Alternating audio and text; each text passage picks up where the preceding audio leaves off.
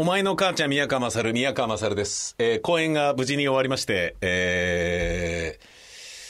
ー、まあ、あの、落ち着いたような、あの、これから落ち着く感じというような、そんな塩梅ですね。公演期間中っていうのは、えー、公演に集中すべきだし、あの、死んでしまった、バイク事故で死んでしまったことで、演劇界をですね、げんなり、えー、させることになった、日高舞台照明の清水さんの、えー、死というのがありましたけれども、その、清水さんも、えー、お忙しい照明家でありながら、あの、作品に没入するために、えー、小槍の3日前ぐらいからはもう、その作品以外の、えー、プランニングやクリエイティブが伴う打ち合わせはなしにさせてほしいっていうようなことを会社に言っていたっていうような話を聞いたことがありまして、で、それはわかると思うんですよね。うん。あの、同じように、えー、公演期間中に入ると、えー、例えばね、ラジオドラマを書く仕事をやっていた時なんかは、それを本番中に書かないでも済むような、あの、つまり物語は、もう今やってる芝居だけで十分っていう状況を作るっていうことをやってて、で、これにより、あのもうね、最近気づいたんですけど、最近って随分遅いなって話なんだけど、読みたい小説が全然読めないんですよね。で小説も、まあ、純文学のようなものも、まあ、いわゆる、刺した物語がない、エンターテイメント的なね、いわゆる直木賞系の小説じゃないものであっても、あのー、つまりストーリー云々じゃないような、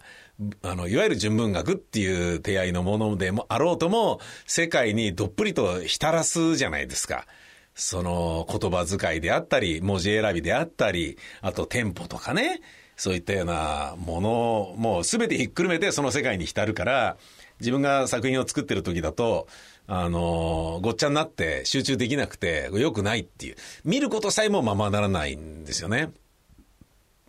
よくね、あの、舞台俳優とかでも、やってる芝居とは別に、打ち返って DVD 借りてみるみたいなことをやってるやつの話聞くんだけど、よくできるなっていうふうに思うんだけどね。まあ、気晴らしはなんかなきゃダメだから、あそういうことができる人の方がもしかしたら、えー、切り替え上手、オンオフの切り替え上手なのかもしれないんだけど、で、いうこともあり、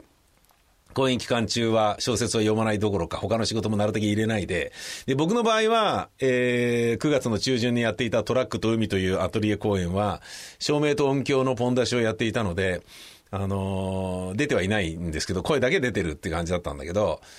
まあ、現場にね、えー、生放送のオペレーターとして立ち会っていたので、別にそういうことやってもいいとは思うんだけど、えー、生放送中はオペレーターだけど、ね、現場にいる人間としては本番をしっかり見てダメ出しをする演出家なので、あの、集中してるわけですよね。で、あまりにもね、えー、中身のね、役者の具合とかそういうのに集中しすぎると、自分のオペレートとしての本文を忘れそうになり、あ、やべえ、こう照明の切り替え遅くなりかけたみたいなミスにつながるから、どうなのって感じなんだけど、そういうふうにしていたわけですよ。で、だからなのかわからないんですけれどもね、終わって初めてのラジオの生放送中にですね、えー、記憶が飛ぶっていうですね、なんだかわかんない、あの、知恵熱出たのか何なのかっていう。これあの、ブログにも書いたんですけど、あのー、前にね、宮沢清さんの遊園地再生事業団に、えー、出ていた時に、ひねみの商人の後にひねみの再演をやって、で、それを紀ノ国屋ホールでやると。で、宮沢さんが岸田戯曲賞を受賞した作品の再演なので、あの、まあ、受賞し後、初めて、えー、やる公演ですよね。まあ、結構緊張してたんだと思うんですよ。公演直前に家でセリフされてたら、セリフ出なくなっちゃって、くたびれ、くたびれてっていうことが理由だったのは分かったんですけどね。全然出てこなくなっちゃったんですよね。頭のセリフから何から。え、何これと。で、これって、舞台俳優がよく見る悪夢の現実版ですよ。もう。正夢。えー、で、予知夢じゃなかろうかみたいなふうに思うから余計ドキドキしちゃうわけですよね。で、出ないってどういうことだよってよりそこで練習するんだけど、女房にうるせえよっつって 言われて、いいから寝ろっつって、寝りゃ明日治ってるよみたいな感じのこと言われて、で、翌朝、あのー、セリフをさらったら、もう最初から全部できたっていうですね、寝たら治ったっていうことだったんですけどね。あの、まあ、そういうことで言うと今回もね、稽古中に、あの、稽古がちょっとね、えー、病欠の、あの、役者さんとかがいて、あの、なかなか立ち行かない、こう、進捗がいまいちだった時に、あの自分出演者じゃないのにセリフが出てこない夢とか見たりしてたぐらいだから、リアルにそうなった時は本当あのもうびっくらこいたんですけど、で、ちなみにそれを、えー、数年前の秀美の商人の再演を、あの、ザ・高円寺で、もう20年ぶりに再演っていうのをやったんですけど、えー、初演時にも一緒だった中村雄二さんと会って、あの時結構いろいろ俺こういうことあったんですよ、つったらバカ何言ってんだよ、つって、俺なんかあの、公演本番中になったんだぞ、つって、あの、ひねみの公演の本番中に俺なったんだよ、つって。もうね、なんでこのセリフ言ってんだか、なんで今ここにいるんだか全然わかんないっていうような状況になったんだよ、つって。で、共演者の顔を見ても、え、何言ってんだこいつ誰だこいつ？つって宮川君の顔見てもわかんねえんだよつって、ユージさんが言ってて、それはそれは怖かったぜつって、え何それやだつって。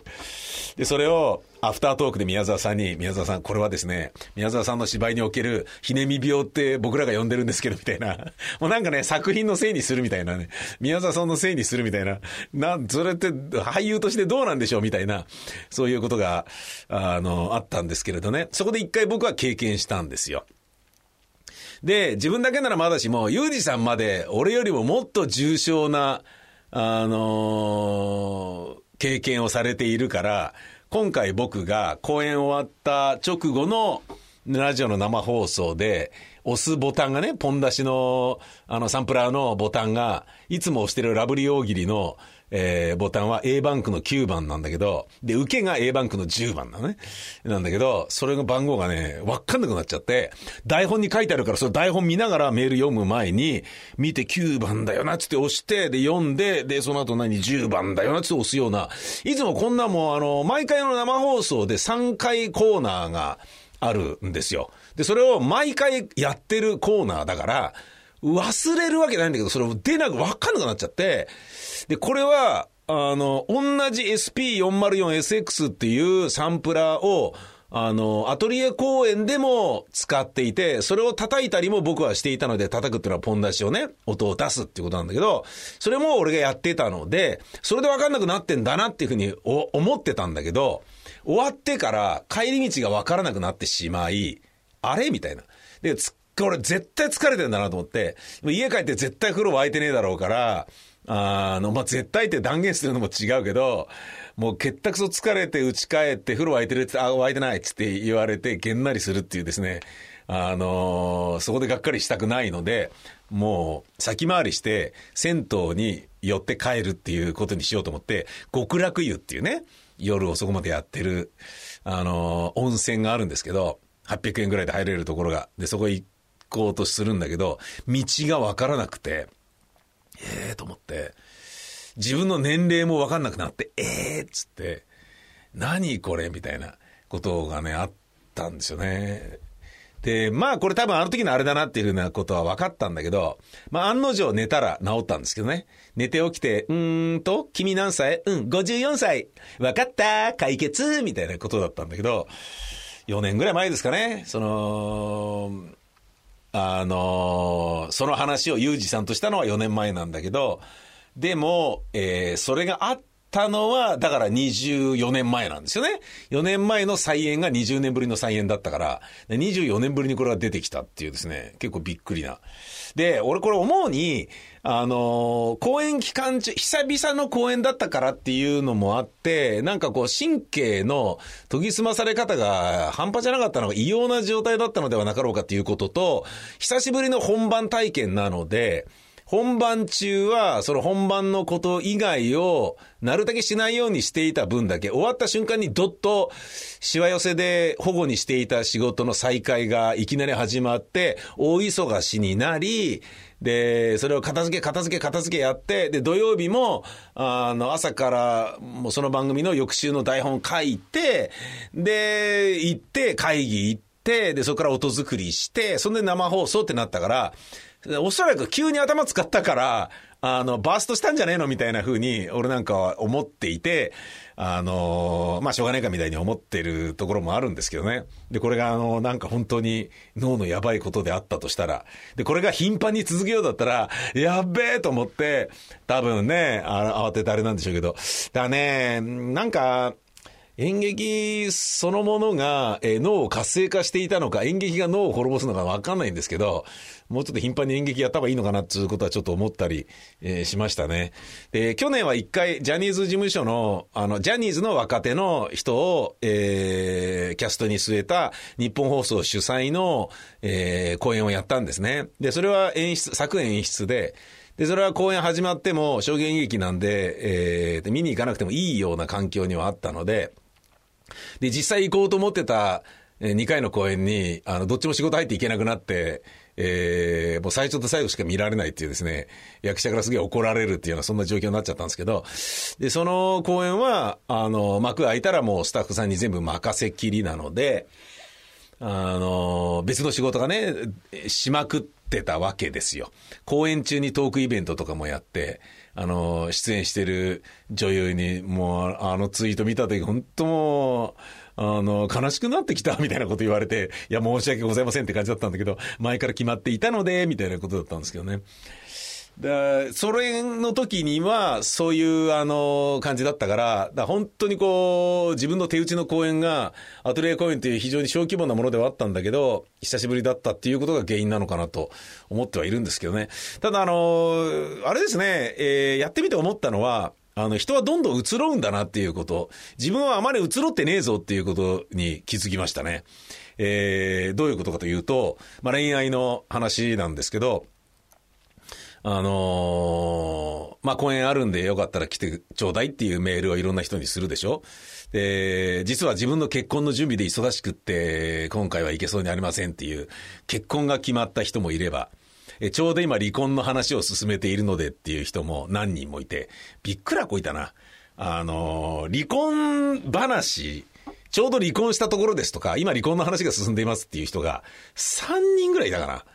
あのー、まあ、そ、そんなに離婚するんだみたいな感じなんだけど、ええー、ってこ、この間あんなに幸せな、だからおめでとうみたいなこと言ったばっかりなのに、みたいな。あとね、なんだろうな、子供が生まれてた人とかね、あと仕事変えて、もう東京からいなくなってた人とか、で、舞台役者っていうのは付き合いがあるし、自分も出たことがある劇団の公演だったら、まあ、あのー、見に来てくれる人も多いじゃないですか。ねその子どんなことやってんのかなみたいなね。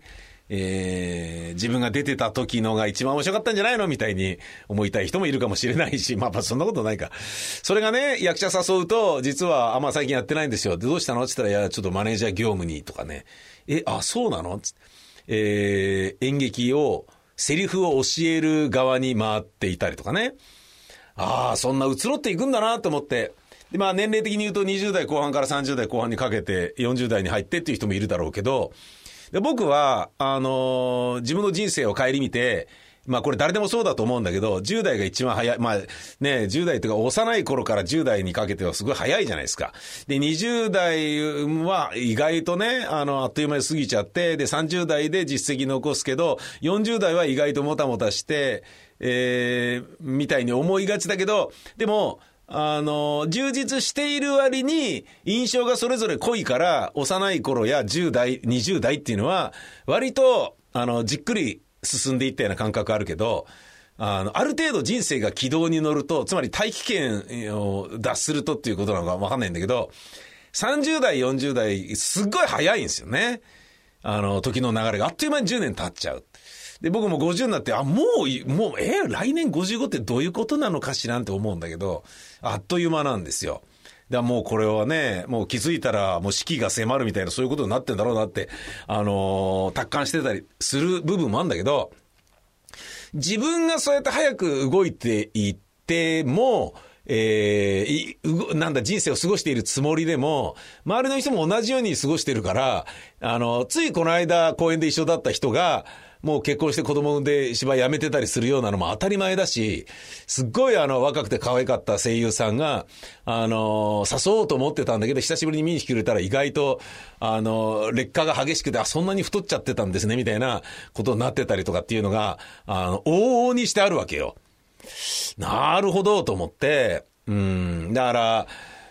自分がね、こう、定点観測しているような感じだけど、周りも当たり前のように駆け抜けるように人生をね、えー、歩んでるんだなと思うと、変わらずね、見に来てくれるお客さんがいらっしゃったり、えー、するっていうのはすっごいありがたいことだなって思ったと同時に、今回ね、あの、安室奈美恵ちゃんのね、えー、まあ、ちゃん付けしちゃいけないんでしょうね、もう40歳ですからね。あの、引退宣言が出たことにより、余計にあの、俺な、なんか結構しつこく演劇と、しつこくラジオをやり続けているなっていうことを改めて思うっていうですね、不思議な感覚に見舞われる、あの、夏の終わりでしたね。いつ、なんか俺しつけえかみたいな。演劇のストーカーかとか、あのー、ラジオのストーカーなんじゃないの俺は、みたいな。楽しいからね、えー、やるわけだし、有意義な部分とか、アイデンティティとかね、えー、自分が自分らしくあるためにみたいなことも、もしかしたら、深層心理で思ってやってるところもあるのかもしれないんだけど、なんか、あのー、なんだろうな、未練がましいやつなのか俺とかね、そんなようなことちょっと思う感じでしたよね。まあ一瞬思ってるだけで、そんなことすぐ忘れちゃうんでしょうけれどね、きっとね。うん。無事公演が終わり、えー、公演が終わって、あのー、それまで入院して、親が大変だった、あのー、えー、介護問題がですね、えー、介護認定受けてみたいなことを稽古中に女房がいろいろやってくれてたんですけど、で、終わって話を聞いてみたら、あの脱、実は親父が病院を脱走しようと思っていたみたいな、脱走を手伝ってくれみたいなことを俺の女房が言われていて、脱走はなくなりましたみたいなこと言われて、何それ脱走しそうだったのみたいな。なんかね、公演終わっていろいろ聞くとね、あ、もうそんな、細かいこと聞いとかなくてよかったみたいに思うこともあったりとか、いろいろありましたけどね。公演はね、あの、いろんな人が見に来ていただけると、すごい嬉しいもんですね。うん、なんかありがたかったな。あのまあね、変わらずね、関係が変わらず、で、相手も全然変わらずっていう人も見に来てくれて、それはそれでありがたくて。例えばね、もう十何年前に一緒に仕事をしたことがあるグラビアアイドルの人とかが、あのー、今なおグラビアアイドルを、えー、30過ぎてやられていて、で、全然変わらぬ美貌と美しさで、あのー、来ましたよみたいな感じで言っていただけたりすると、いいなと思いますよね。自分はね、きっとね、もうどんどん親父からじじいになっていくグラデーションを、えー、少しずつね、えー、くすんだ色の方向に移ろっていくんでしょうけれど、えー、そういうの見るとなんかね、元気になるな、なんつうことを思った状態ですよ。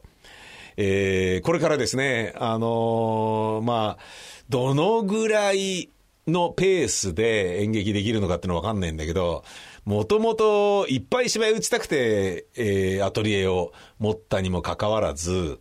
あのー、意外とね、えー、ラジオの制作会社としての仕事やパーソナリティとしての仕事が意外と続いているので、頻繁に演劇を打つっていうことが、あの、当初の目論見通りあんまできてないっていうですね。でもそれはまあ仕事が繋がってるっていい意味での、あの、なんだろうな、イレギュラーだと思うんですけどね。うん。これも、俺のやる気も、えー、ラジオというところから求められる環境も、時代と、えー、状況を鑑みて、これ長くねえなみたいに思ったんですよね。自分のやる気の継続も含めて。うん、ラジオそのものがね、ちょっと傾きつつあるのを、もうね、見てるじゃないですか。っていうか、その傾いてる中にいて、もう自分の足元が傾いてるのがはっきりわかるような状況にいるから、これはもう、あれなんじゃないか。ねあのー、なんだろう、もう、なんつうんだろうな、ラジオらしい数字の取り方みたいなものは、これから求められるのができないというふうな判断がもうすでに下っているだろうな、みたいな感じになっていくとね、あのー、単純にね、えー、なんか、ラジオでの実績動向とかと関係ない、あの、おしゃべりができながろうとも数字持ってるタレント呼んだ方がいいんじゃねみたいな、あの空気感であったりとか、職人というものが必要とされないものにもう半ば移ろいつつあるんじゃなかろうかとか、あと、もう自分がね、もう聞いてて面白いなって、あの、感心して、えー、好んで絶対聞くみたいな番組はもうなくなっちゃったし、そんなようなことで、えー、どうなのかなみたいに、ちょっと引き始めてたのが、十、何年前なんですよ。で、そっから、で、その時に、ここを借りて、まあ、これは、ちょっと演劇ちゃんとやって、楽しい老後になるように、後悔のないように演劇やりまくるぞみたいなことを思ってたんだけど、意外と続いてるっていうですね。その状況と、今回久しぶりにやっていろんな人に会ったら、私離婚したんで今回の公演をすごい刺さりましたみたいなこと、なんか、いわゆる移ろいがたくさんある中で、あれ、俺全然移ろってねえな、というようなことがが、なんかね、あの、改めて感じる、俺進歩してないんじゃないの？みたいな。進歩してないんじゃないの？みたいな。ん？進歩？えー、そんなことを思った次第です。